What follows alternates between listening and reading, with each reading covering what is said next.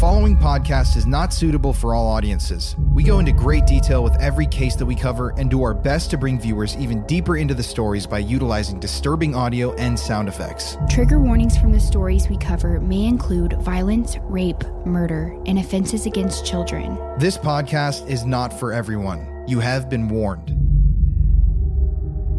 In our story last week, we discussed the innocent parts of Halloween children running through the neighborhoods in their cute costumes, trick or treating, and lots and lots of candy. But as the years pass, the holiday tends to lose its innocence. The costumes get more revealing, we stay out a lot later, and we trade our candy in for alcohol. Before you know it, Halloween parties look a whole lot different than they did when you were seven. In our story for today, we are going to be telling you about one of these adult Halloween parties. There were costumes, loud music, hundreds of people drinking and having a good time. It was the party of the year, the kind of event that a lot of people in their early 20s would enjoy. But one thing that the partygoers weren't aware of was that someone among the crowd was lurking in the shadows, looking for a vulnerable victim. Someone who would take this night of Halloween fun and turn it into a real life horror story, ending in rape and murder. This is the story of the murder of Chelsea Bruck, and you're listening to Murder in America.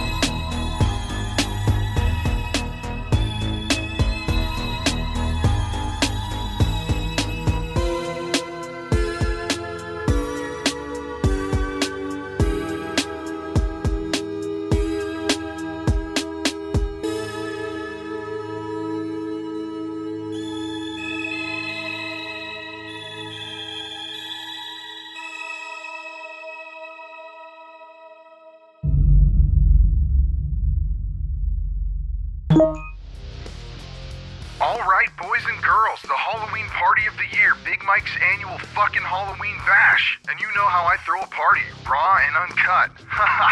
There's gonna be eight bands, plus the shenanigans. BYOB, must be 21 to drink. Free camping, 40 foot bonfire for only a $10 parking fee. Don't get much better than that. We encourage everyone to dress up and have the most amazing time of your life.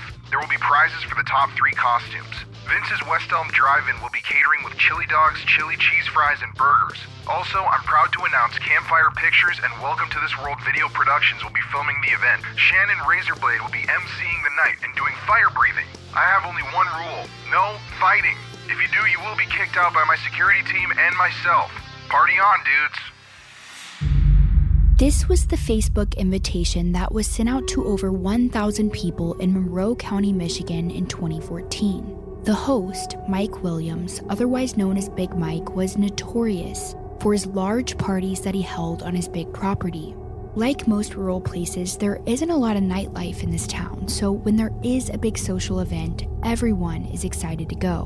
One of the people that received this invite was 22 year old Chelsea Bruck and her friend Becky Brinson. The two were best friends that had met while working at a local restaurant called Olga's Kitchen. While on the job that summer of 2014, the two would often talk about the party and how excited they were for Halloween to come around.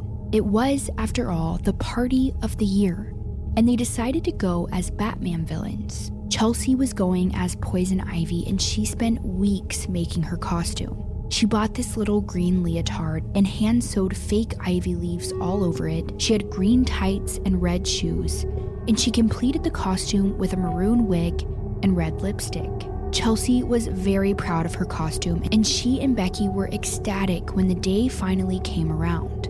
Saturday, October 25th, 2014. That night, the two got into their costumes, grabbed their alcohol for the evening, and made their way to 3587 Post Road for the biggest party of the year.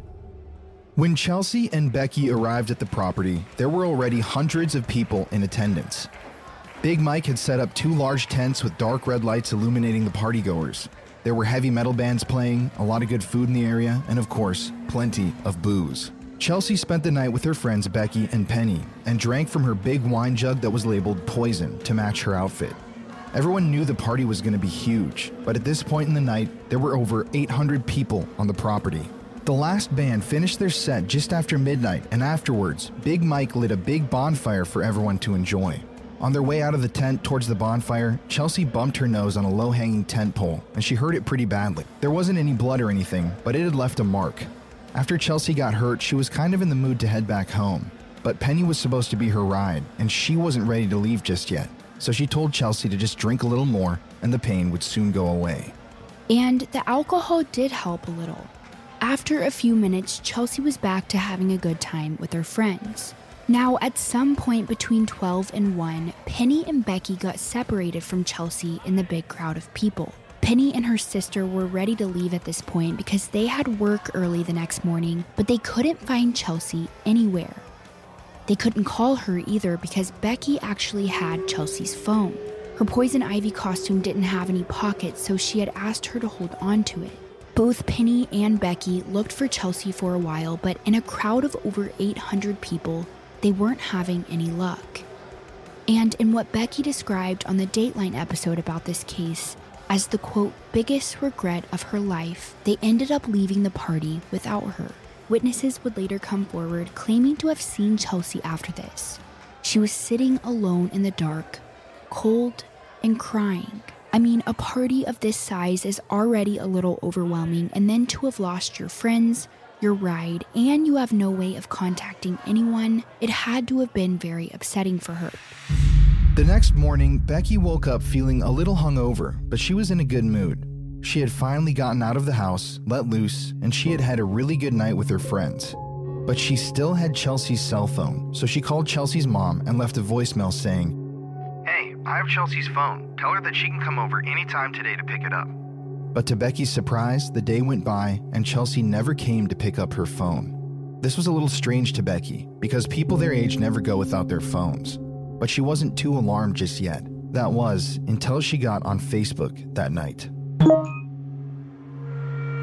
It was a message from Chelsea's older sister.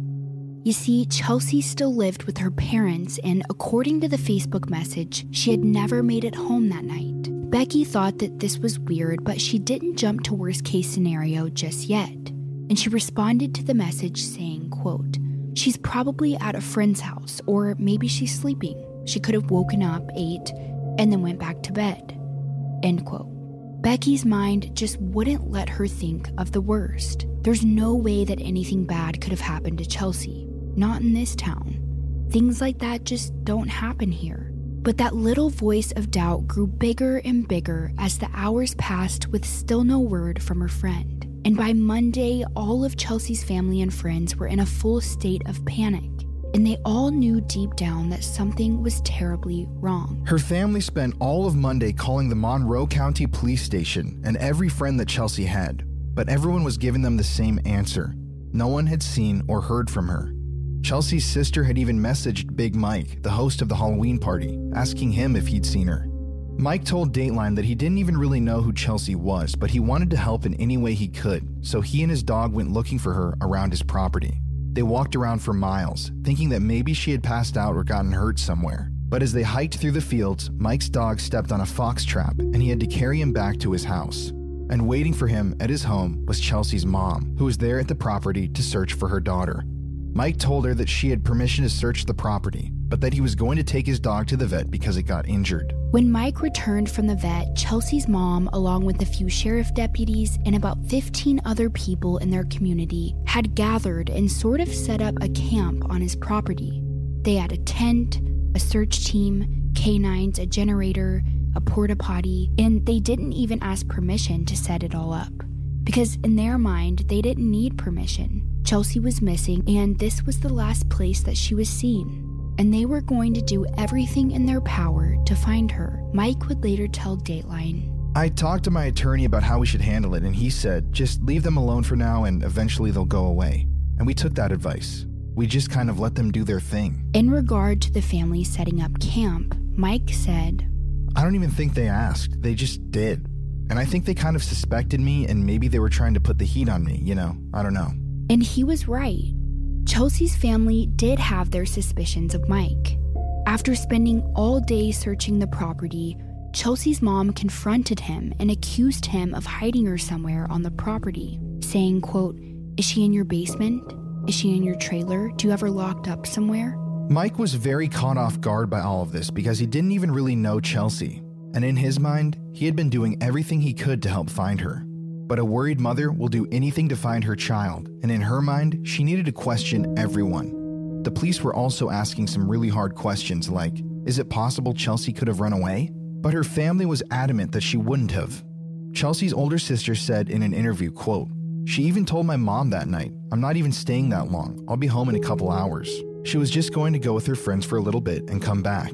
End quote. And the fact that Chelsea didn't come home after saying this led her family to believe that something terrible had happened. Her mom would later tell the media that if she would have known Chelsea was attending a party with that many people, she would have never let her go. Chelsea's friend Penny joined the search on Mike's property, but she was still kind of in denial that something bad could have happened to her, telling Dateline, quote, "At the time, I guess there was a hope that maybe something silly happened, like she got her leg caught somewhere or she was just somewhere on the property. I mean, this is Monroe. Stuff like that doesn't happen in Monroe." End quote. The next morning, the police would knock on Becky's door, seeing if she had any idea where Chelsea could be. Unlike Penny, Becky's mind went to the worst scenarios, like what if she got hit by a car or was kidnapped and sold into sex slavery? There were many theories floating around town, especially now that everyone was getting word of her disappearance. And one of the many ways that they were spreading the news was through Facebook. Big Mike's band named Pickaxe Preacher even posted to Facebook saying, Big Mike is known for his love of music, friends, family, and a good party. No one could anticipate the disappearance of 22 year old Chelsea Bruck. Mike and Pickaxe Preacher are heartbroken for the family. We are only trying to raise awareness for the missing young lady with this article in hopes to bring her home safely. We encourage all partygoers to present any pictures, video, or tips to the authorities in order to help with this ongoing investigation. We also want to stress the police do not care if you have video or pictures of illegal activities such as smoking dope. They even let people go who had warrants for their arrest that presented tips. Their only concern is to bring Chelsea Bruck home to her family.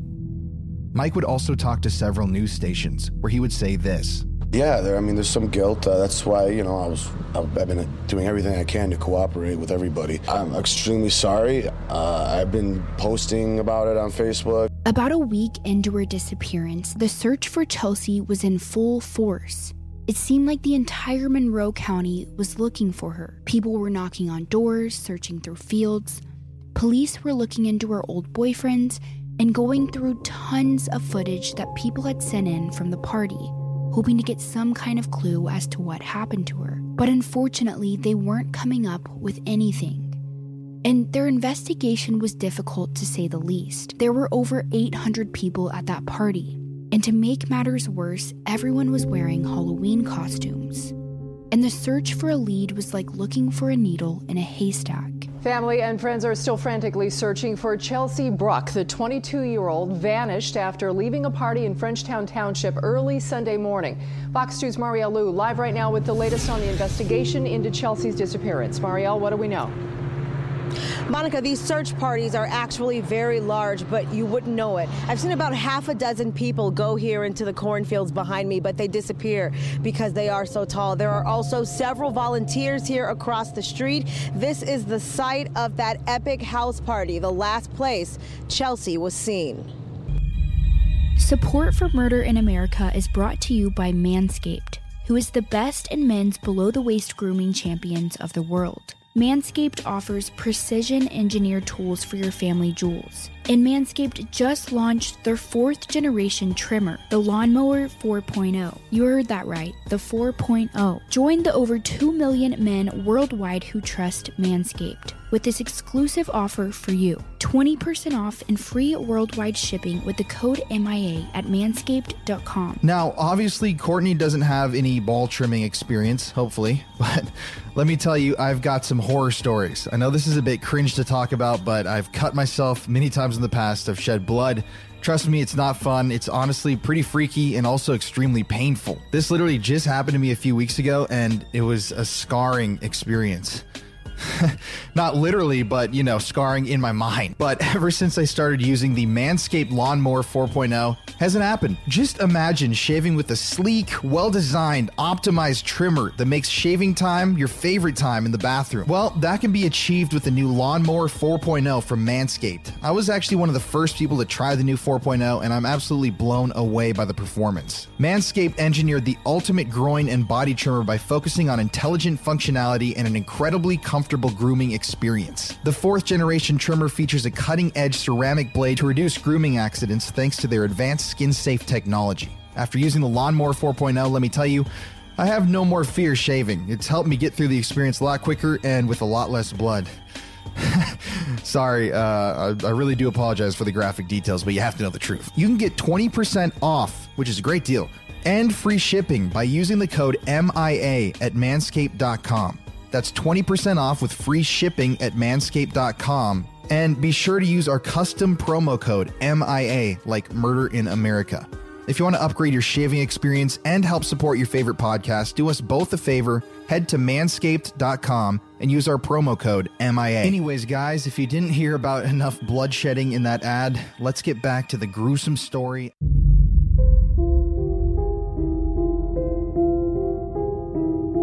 But the police did talk to some people that gave them a little insight on what happened that night. Like we mentioned, several people saw Chelsea crying, saying that she was cold and didn't have a ride. And the police talked to about six people who said that they let Chelsea use their phone that night. It later came out that Chelsea had called her friend Penny and asked if she could come pick her up. Penny told Dateline, quote, At the time I thought I was being responsible and I told her, I'm sorry, I drank too much and I have no business driving. She didn't sound desperate for a ride, she didn't sound upset. End quote. And that was that. Penny regretfully didn't pick Chelsea up, and that phone call would be the last time she ever spoke to her friend. She would later say, quote, in hindsight, probably the worst mistake I ever made was not looking out for her better than I did. There was so much I could have done to protect her, and I didn't. End quote.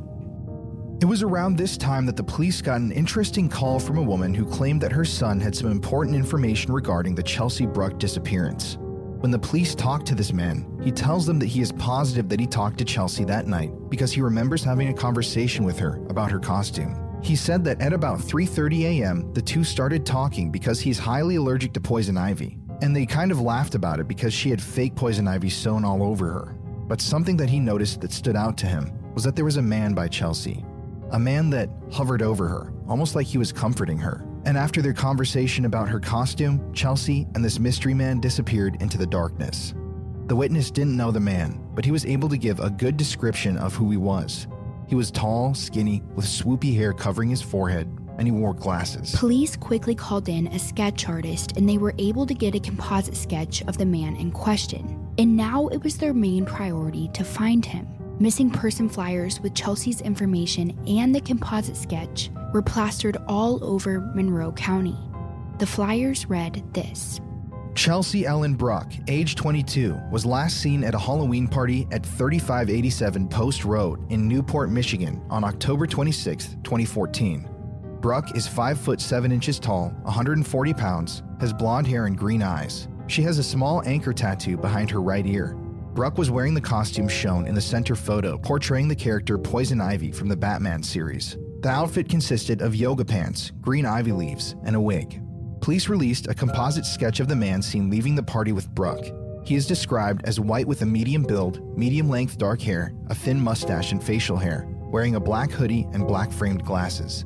Anyone with information should call the Monroe County Sheriff's Office immediately.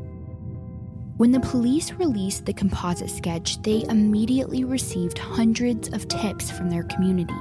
But unfortunately, none of them panned out. It turns out that the sketch looks like a lot of people. Big Mike even told Dateline that the sketch, quote, looks like 150 different people that I know. I can take you to a bar right now where everyone in the bar looks like that, end quote.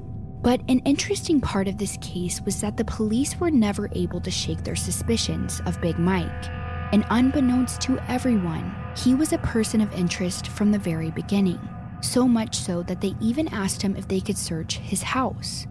And to their surprise, he told them no, which really raised their suspicions. So the police ended up getting a search warrant and stormed his home with SWAT teams and all. They spent the entire day combing through his property with a fine tooth comb. They dug all through his house, searched in the fire pit outside, and pretty much looked at every square inch of his land just to come up with nothing. And now they were back to square one. That was until they received another interesting tip from a man named Harlan Bird, who claimed to have information about what happened to Chelsea. When detectives brought him in for questioning, Harlan tells them that he was at the party with his best friend and he noticed Chelsea in the parking lot with two men. He said that the men were pushing her around and that Chelsea was crying and calling out for someone to help her. Seeing this, Harlan ran to her aid, fought the guys off, and picked her up off the ground. Next, Harlan tells investigators that he noticed a red four door car nearby that was open, so he put Chelsea inside of the vehicle even though he didn't know whose car it was, and he told her to stay put while he went and got help. He said that he looked around the party anywhere from 5 to 15 minutes, and when he got back to the parking lot, Chelsea and the car were gone. Police were intrigued by Harlan's story, but something he mentions next really sparked their interest. He said that while helping Chelsea off the ground, he got some of her blood on his shirt. When the detectives asked for the shirt, he said that he had already washed it and the blood was gone. But something about Harlan's story seemed off. And because he claimed that he had her blood on his clothing, investigators started to grill him hard. They asked him, Did you hurt Chelsea? Did you rape her? Did you kill her? And you can see in the video that Harlan is getting visibly upset and denying everything. Then finally, he admits that he made the entire story up. Harlan thought that it would look cool if he was the one to help the woman that went missing. Investigators were able to confirm that Harlan's story was false and that he never saw Chelsea that night. And they were angry. He wasted valuable time and resources that could have been dedicated to actually finding Chelsea. But Harlan learned a good lesson that day because he was arrested afterward for providing police with false information. A little over a week after Chelsea disappeared, her family held a prayer vigil where her close friends and family came together, lit candles, and all prayed that Chelsea would be found safely. News reporters came and Chelsea's mom told them, quote, "She's coming home. It's not a hope, it's a reality." End quote. Her mother always believed that they would find Chelsea alive. At one point, Penny met her for the first time and introduced herself by saying, I was Chelsea's friend. To which her mom responded, No, you are Chelsea's friend. And everyone that loved Chelsea dedicated any time they had to helping with the search. At this point, the entire town was covered in missing persons flyers and purple ribbon, which was Chelsea's favorite color. The Bruck family worked tirelessly day in and day out, they even moved their search headquarters off of Big Mike's property to a vacant bank so that they could have more space and expand their resources. They managed to gather hundreds of volunteers who were each assigned to certain groups that would search different parts of Monroe County. And they were determined to cover every inch of the town until they found Chelsea. Unfortunately, months passed and there was no luck in the case well, passing out flyers and raising awareness with vigils. Police and search crews certainly have their work cut out for them. Most of Newport, Michigan, where Chelsea went missing, and Maybee Michigan, where she actually lives, look a lot like this miles and miles of cornstalk taller than me, as far as the eye can see. Wednesday, search crews were back at it, looking for the clue that could bring Chelsea home. Eventually, the new year came around.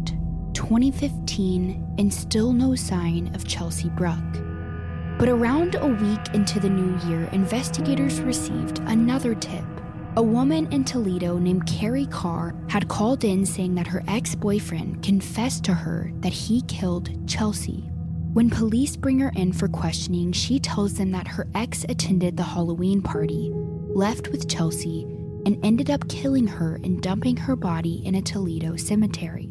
When detectives questioned why she never said anything, she claimed that he threatened her. He like grabbed me by my shirt and he had a knife and he goes, This is what I used with Chelsea Bruck. He didn't say that her name exactly. What did he what did he, he said, say? This is what I used on Chelsea. Okay. Don't make me use it on you. The two ended up breaking up, and now that they were over, she didn't need to protect him anymore, and she wanted him arrested. I want him locked up, but I can't have him like Okay. questioned and then released. He lives on the same street as me. Right. He's going to come after me and my kid. But detectives obviously didn't listen to Carrie. If this guy really was their perpetrator, they needed to question him immediately, so they brought him into the station.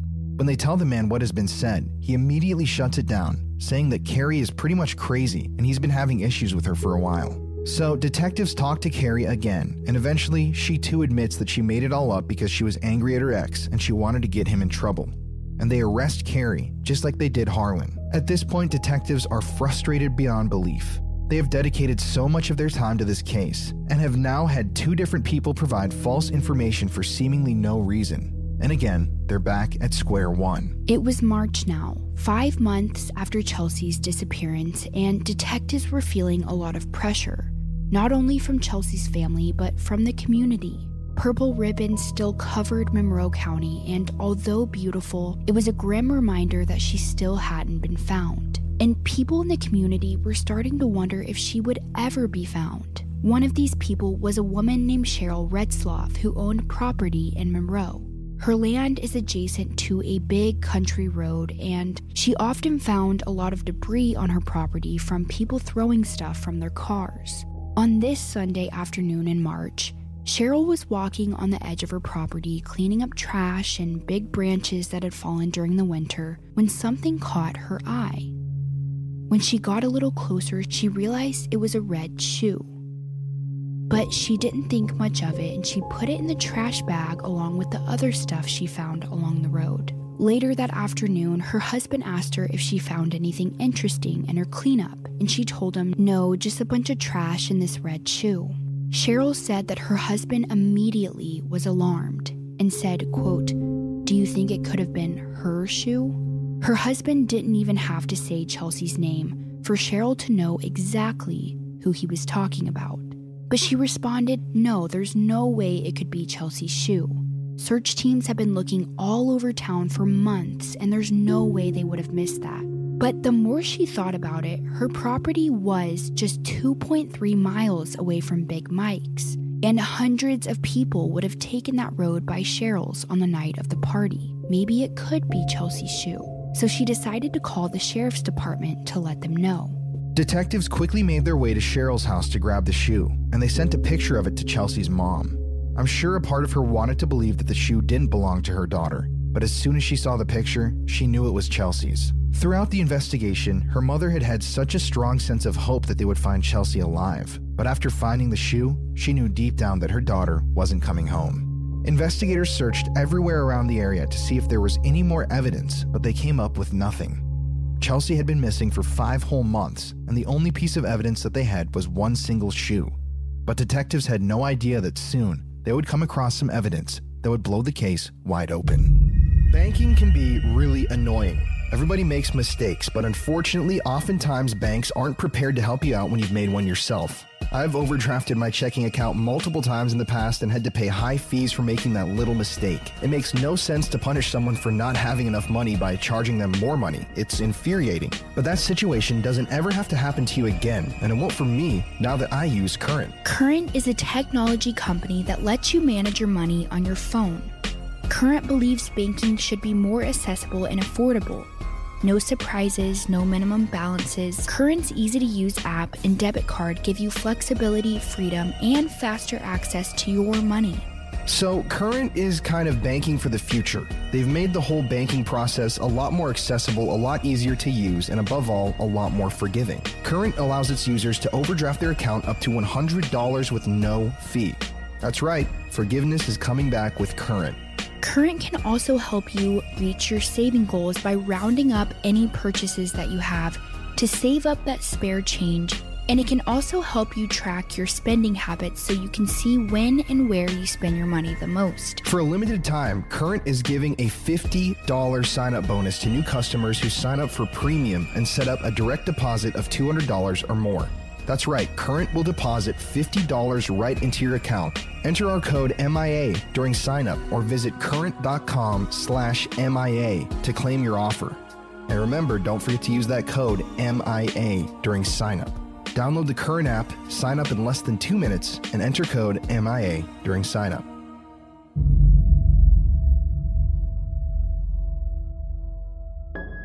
Shortly after Chelsea's shoe was found, a young man named Eric Kassab and his friend were going around town to abandoned buildings and stealing the scrap metal off the roofs to sell for an extra buck. On this particular day, they went by an abandoned building that was about 10 miles away from Big Mike's property. It was a tiny little decrepit building with the roof caved in and it was filled with trash. When Eric stepped inside, he started looking around and noticed a big piece of plywood. He looked under the plywood and saw what he believed to be a leafy plant. But as he took a closer look, he noticed that the leaves were fake. And then he realized it was a costume a poison ivy costume. And right next to the costume was a maroon wig. The boys thought it was weird, but they didn't really think anything of it and ended up leaving the building with their stolen metal. It wouldn't be until a week later when Eric saw Chelsea's missing person flyer that he realized it was her costume. Eric contemplated calling the police because, after all, he did touch it, and he didn't want to be looked at as a suspect. But ultimately, he decided to make the call to the Monroe County Sheriff's Department. And Eric was right to believe that investigators would suspect him, because, like any good detective, they brought him into the station and interrogated him. They asked him a lot of hard questions like Did you hurt Chelsea? Did you go to that party? Did you have anything to do with her disappearance? But Eric denied everything. Did you go to that party by chance? No. Tons of people went to this, so we're trying not No, to I, talk to everybody I've never at the gone to a party. You're saying you go to the party then on Post Road in Newport that day at all? Or? No. However, at the time, my baby's mother lived in Newport. Okay. You said you don't know Chelsea? I don't know her. Okay. Uh, I, I gotta ask you. Yeah, I know. Did you have anything to do with her disappearing at all, or No. Investigators were definitely suspicious of Eric after hearing his girlfriend lived on the same road that the red shoe was found on. But he adamantly denied everything, saying that he was home that night with his daughter, and he even offered to give his DNA to investigators. And it was soon clear that Eric was not responsible for Chelsea's disappearance. While investigators were scoping out the abandoned building where Chelsea's costume was found, they realized something that sparked their interest. Remember Harlan Bird, the guy who falsely claimed to have helped Chelsea the night of the party? Well, he actually lived right next to the abandoned building where Chelsea's costume was found. And investigators were starting to wonder if Harlan could have been responsible all along. So they brought him in for questioning again, and this time he took a polygraph. Investigators were shocked to find out that Harlan passed it, and he was also being very cooperative.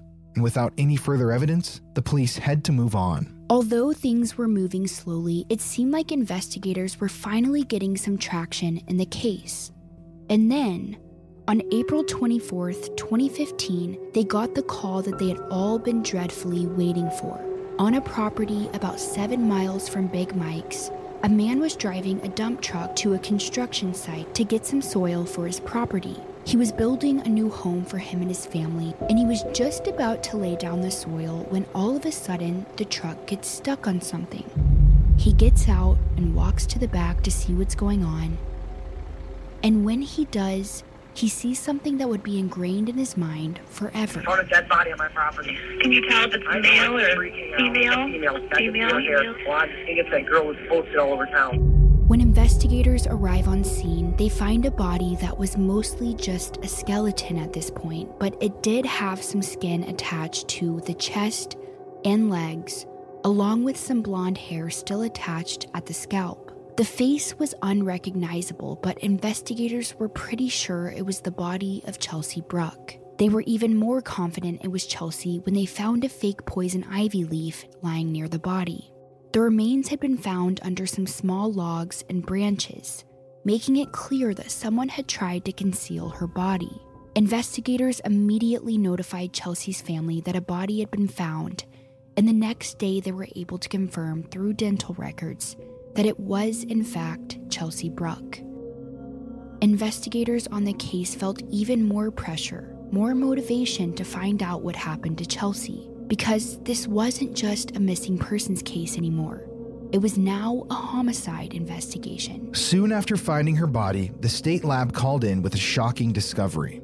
They had been testing Chelsea's costume that was found inside of the abandoned building, and they had found something on it. For one, Chelsea's costume had been ripped in the crotch area, and they found blood inside of the outfit. They also found another person's DNA inside of there, a male's. Investigators took the male DNA and entered it into CODIS. If you aren't familiar with CODIS, it's basically a big database that holds the DNA of criminals.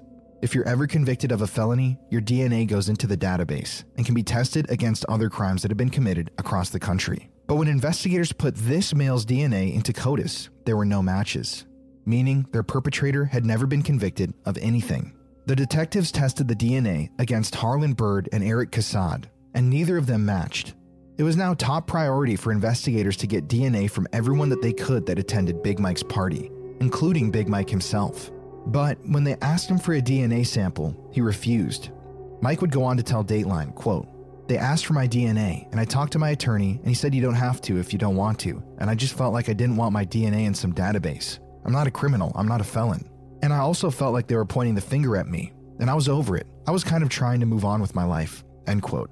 And because Mike didn't offer up his DNA, he stayed on the detective's suspect list. A few weeks later, the medical examiner's office was finally able to determine Chelsea's cause of death blunt force trauma to the face. Detectives weren't very surprised by this finding because they knew immediately that Chelsea's jaw was broken when they came upon her remains. It later came out that there were fractures to her jaw and nose and severe fractures to her eye sockets. It was clear to investigators that Chelsea's last moments were brutally violent. And for the sake of protecting their investigation, detectives decided to keep this information from the public. And after six months of agony, Chelsea's family, while heartbroken, were finally able to lay her to rest. For the next couple of months, the investigation trudged along at a very slow pace. Detectives were still working really hard on the case, but there wasn't any headway made. Then, in September of 2015, the man who found Chelsea's body called the sheriff's department again. While excavating the property for his home, he found a red shoe. Investigators went out to the scene again, got the shoe, and decided to look around a little more. When they did, they found Chelsea's tights that were a part of her poison ivy costume. They now had both shoes, her tights, leotard, wig, and her body. Now, all they had to do was find her killer. The one year anniversary of Chelsea's death came and went, and there were still no answers. Big Mike decided to move his annual Halloween bash to a club in Detroit because the tragedy of Chelsea's death still haunted Monroe County. No one was really in the mood to celebrate after what happened in 2014. But investigators were still working hard on the case, and there was one man in particular that they were trying to find. You see, very early on in the investigation, detectives received a tip from a homeowner who lived on the same road where Chelsea's shoe was found. The homeowner claimed that on the night of the Halloween party, a white man with a mustache showed up on his property at about 3 in the morning, pounding on his front door. The stranger told the homeowner that he was coming from a big party and he asked him if he could sleep there. The man didn't know the stranger that was standing on his front porch, so he obviously told him no. But instead of leaving, he just passed out right there on the porch. The next morning, the strange man was gone, but he had left the vest that he was wearing. When the homeowner grabbed the vest, he noticed there was a pocket knife and a piece of rope inside. A few hours later, the man would return to the property to retrieve the vest. The homeowner didn't think too much about the encounter, but after the town got word of Chelsea's disappearance, he decided to call it in. Early in the investigation, investigators had asked the partygoers to send in any footage that they had taken that night. There were hundreds of pictures and videos to go through, but eventually detectives were able to find a few clips of the man in question. There he was at the party with a mustache and a black vest, dancing to music and having fun. The homeowner was able to confirm that that was definitely the man who came knocking on his door at 3 in the morning. And now it was the investigators' top priority to find out his identity. They plastered pictures of his face all around Monroe County, hoping that someone would be able to identify him. And to the detective's surprise, a man came into the station soon after, claiming to be the guy in the picture. Investigators immediately noted that the man strongly resembled the composite sketch that was originally compiled. When they started questioning the man about the night of the party, he claimed that he was so drunk he barely even remembered most of the night. Detectives asked if he would be willing to give up his DNA, and the man agreed. He also agreed to schedule a polygraph with investigators. But on the very day that the man was supposed to show up for his polygraph, the Monroe County evidence technician received an email. She approached detectives and told them, You're going to want to see this, and handed them a piece of paper. Apparently, the DNA that was on Chelsea's leotard was run through CODIS again, and this time when they ran it, there was a match of a guy who had just gotten arrested. It wasn't Harlan Bird or Eric Kassab, the man in the party footage, or Big Mike. It was DNA from a man named Daniel Clay, a name that investigators weren't really familiar with. After doing a little digging, detectives found out that Daniel had been living in Monroe County for a while, but he didn't really have a permanent address. He was unemployed and just kind of mooched off of people by living on friends' couches or with his different girlfriends. Daniel had a pretty lengthy criminal history and had been arrested a number of times for mostly petty crimes. But his most recent arrest was in May of 2016 for stealing someone's backpack full of tattoo equipment. This incident landed him with a larceny charge, which is considered a felony. An interesting part of this story is that before Daniel was arrested, the rules for CODIS were that you only had to give up your DNA if you had been convicted for a felony. Daniel had never had a felony before this incident, so that's why his DNA wasn't in the system. But one month before his arrest, they changed the law that you only had to be arrested for a felony to have your DNA entered. And now police knew the identity of their killer simply because he stole a backpack. Detectives were doing everything in their power to locate Daniel, but it was difficult because he was essentially homeless. But they had a few ideas of where he could be staying, so they decided to set up surveillance and find him. They ended up spotting him on the porch of his girlfriend's mobile home smoking a cigarette. Once they confirmed it was indeed Daniel Clay, detectives came up with a plan. They didn't want to immediately tell him that he was a murder suspect, because that would give him time to perfect his story or immediately lawyer up. So they decided to take a different route. You see, Daniel already had two warrants out for his arrest for unpaid child support, so investigators decided to arrest him on the child support warrants, and during their interrogation, they were going to surprise him with the fact that his DNA was on a murder victim's pieces of clothing. When investigators knocked on the mobile home door, Daniel tried to make a run for it out back, but he was eventually caught, arrested, and brought back to the station for questioning. Daniel, D A N I E L. Yep. Clay, C L A Y. Mm-hmm. You have the right to remain silent, you understand? Yes? Mm-hmm. Okay. Investigators wanted to make sure they were crossing all T's and dotting all I's for this interrogation. So they read him his rights, and like they had planned all along, they convinced Daniel that he was only there for his unpaid child support charge. But after a few questions, the detectives asked him something that would catch him off guard. Were you at Big Mike's annual Halloween party in 2014? Daniel answers yes. And the detectives ask him a few more questions. So, what time did you go to the party? About 8, 9. I was out of there about 10, 11. Now that detectives have Daniel admitting to being at the party, they bring up Chelsea Bruck. Daniel says he never saw Chelsea that night, and he claims that he never even heard of her until a little while after when the news started covering her case.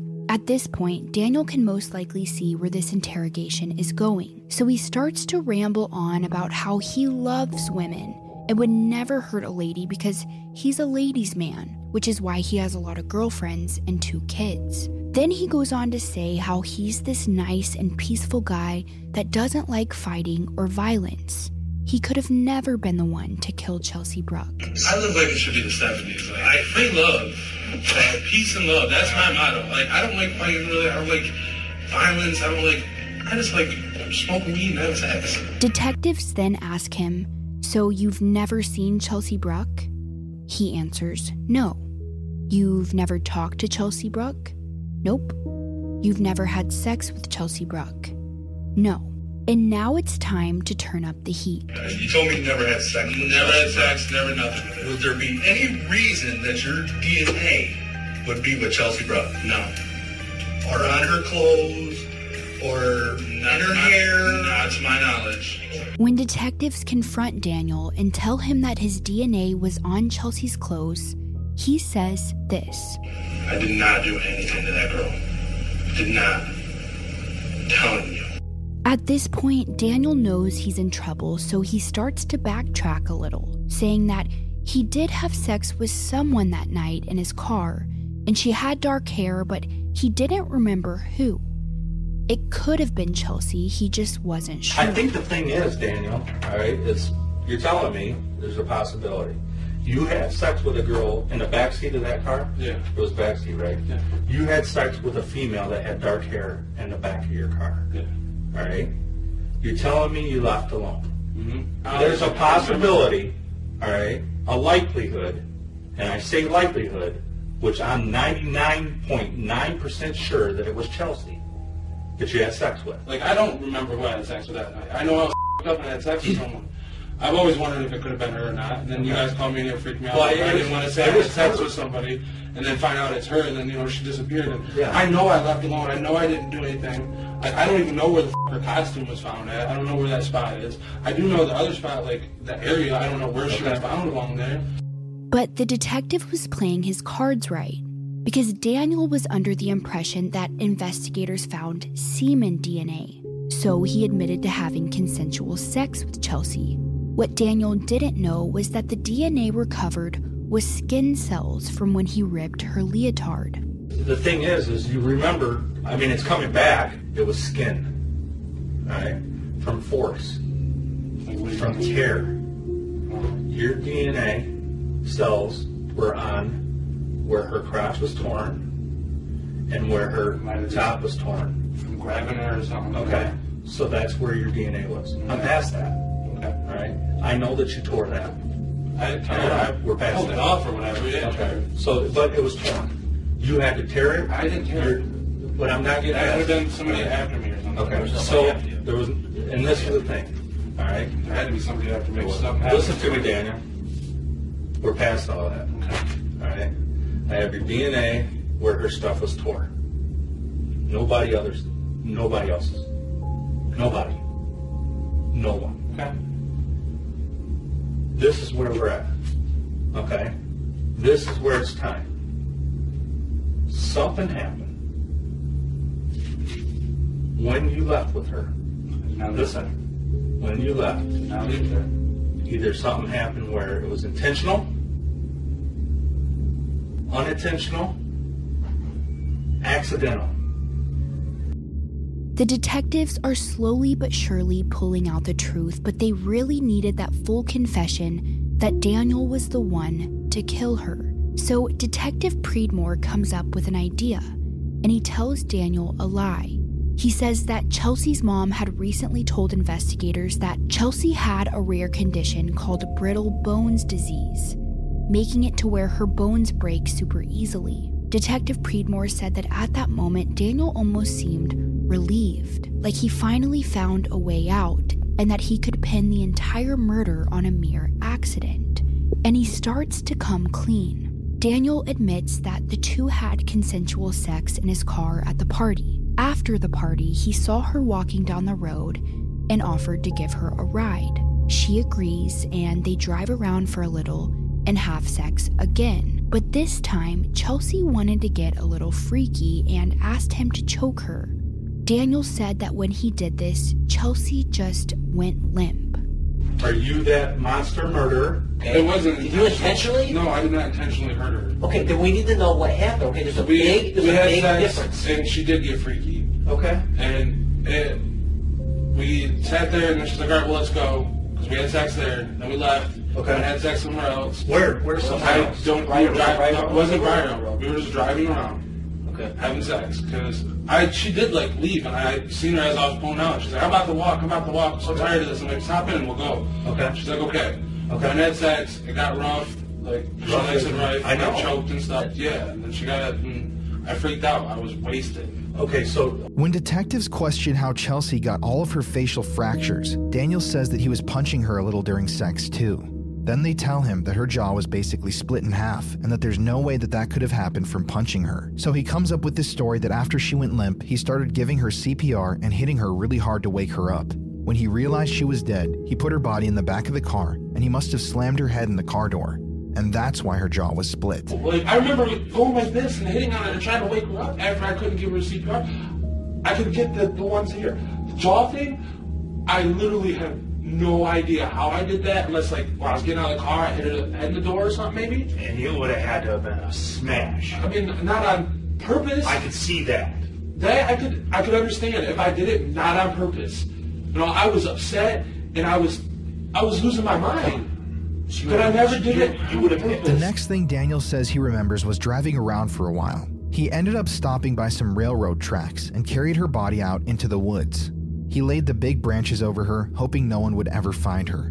When investigators asked him how her clothes ended up five miles away, Daniel couldn't give any reasoning. He didn't know how her clothes ended up in the abandoned building. But detectives didn't need that answer. They had heard enough, and they arrested Daniel Clay for the murder of Chelsea Bruck. And do you remember Chelsea's friend Becky, who she met working at Olga's kitchen? Well, Becky had another friend at Olga's kitchen. It was the woman who had had Daniel Clay's baby.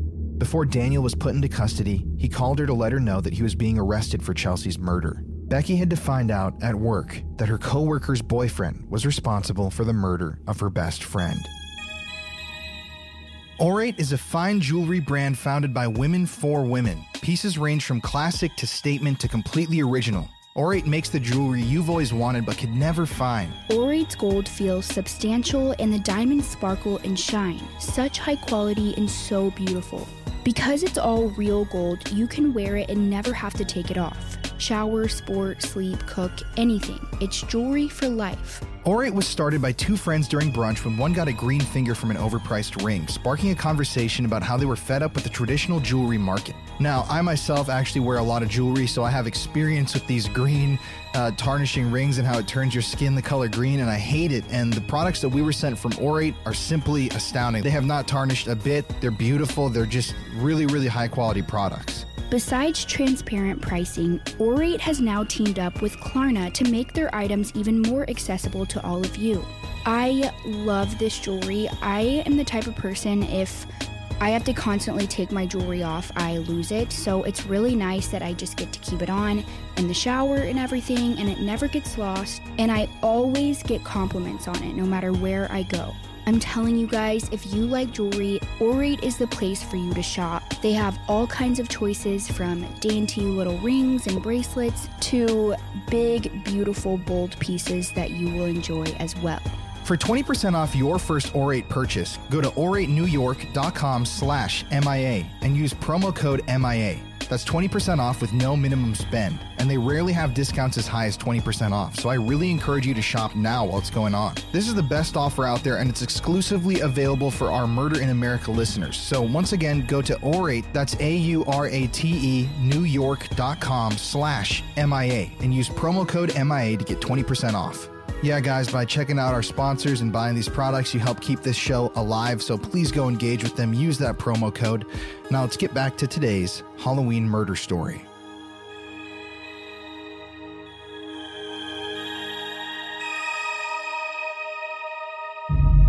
Unfortunately for Chelsea's loved ones, Daniel never revealed the true story behind her murder, even after finding out that the brittle bones disease tactic was all a lie. The detectives on the case told Dateline, quote, I don't believe we ever got the full true story of what Daniel Clay did to Chelsea. Something made him snap. We don't know. Did Chelsea simply ask for a ride home and realize he was going the wrong direction and confronted him? Try to get out of the vehicle? Did she turn down his advances for sex? We don't know. But something set him off and made him snap.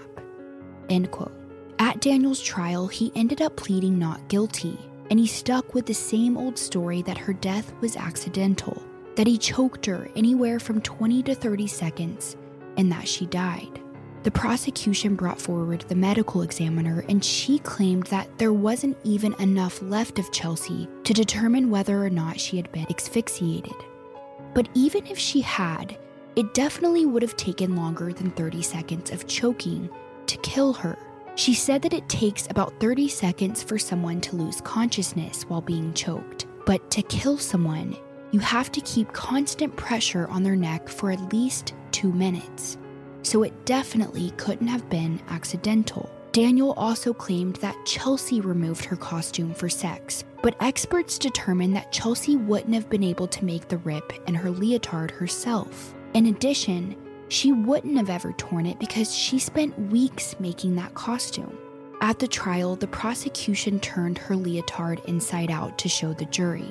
Chelsea's blood covered the inside of it, meaning that she was beaten while wearing it. This alone proves that Chelsea never had consensual sex with Daniel Clay. He most likely beat her, took off her clothes, and then raped her. Daniel's defense team tried to bring up Chelsea's previous sex life by asking her loved ones at trial if she liked rough sex. Luckily, the judge wouldn't let the defense go any further with these questions. Daniel took the stand at trial, claiming that it was all an accident, but the jury saw right through his lies. And on May 16, 2017, they found him guilty of felony murder and concealing a dead body. And Daniel Clay was sentenced to life in prison without the possibility of parole. During this trial, Daniel was actually in the process of facing another sexual assault charge from a woman he assaulted before Chelsea and he ended up getting convicted and charged for that as well. Daniel Clay was not an innocent man who had a freak accident during sex. He's a predator who, on the night of the party, saw that Chelsea was alone, drunk, without a car or a phone, and he decided to take advantage of her. He kidnapped her, savagely beat and raped her, and then discarded her body like trash. Both Daniel and Chelsea attended that party and spent the night drinking among hundreds of people dressed up for Halloween. But out of all of the villains in the crowd, Daniel Clay proved to be the most evil of them all. Everyone likes to dress up for Halloween. You can be a scary zombie, you can be a vampire, you can be something sexy, you can be something spooky. Halloween is really a holiday for everyone. It invites you to bring out your dark side. But there are certain people in the world who don't need a costume to be scary. People whose actions speak louder than any outfit ever could. Daniel Clay is one of those people. And he's living proof that on Halloween, the scariest monsters aren't the ones on your TV or in the costume next to you. They're your neighbors, your friends, your coworkers. And it goes to show that evil, true evil, isn't always hard to spot. Sometimes the devil is hiding in plain sight. Hey, everybody, it's Colin here. Thank you for listening to another Halloween themed episode of Murder in America. Courtney, you wrote this episode. Great job. Thank you. I heard this story years ago and I always knew I wanted to cover it. It's a very tragic tale. We're just glad here at the podcast that Chelsea eventually got justice and that justice was served. Um, if you like this episode, please consider giving us a five star review on Apple Podcasts. You can also follow us on Instagram at Murder in America, and you can join our Facebook group for free. Thank you to all of our patrons who make all of this possible. We love you guys. Our new patrons this week are JW, Jessica Evans, Rachel Jones, Courtney Reynolds, Kelsey Keeney, Tiara, and Donna Matheny. Now, if you would like, you can support us on Patreon where we post these episodes ad free and you get a bunch of bonus content. Just download the app and type in Murder in America. We're posting bonus episodes on there and it's a way that we can chat with you guys daily and directly. If you would like to follow me on Instagram, you can find me at Court Shan. And you can find me at Colin Brown or The Paranormal Files on YouTube. And yeah, just to think of the depravity of this case is saddening the randomness of it. It was meant to be a night where you're celebrating a holiday that we all love, but it ended in tragedy and murder. And it always makes us, you know, ask the same old question The dead don't talk. Or do they? See you on the next one, everybody. Thanks for listening.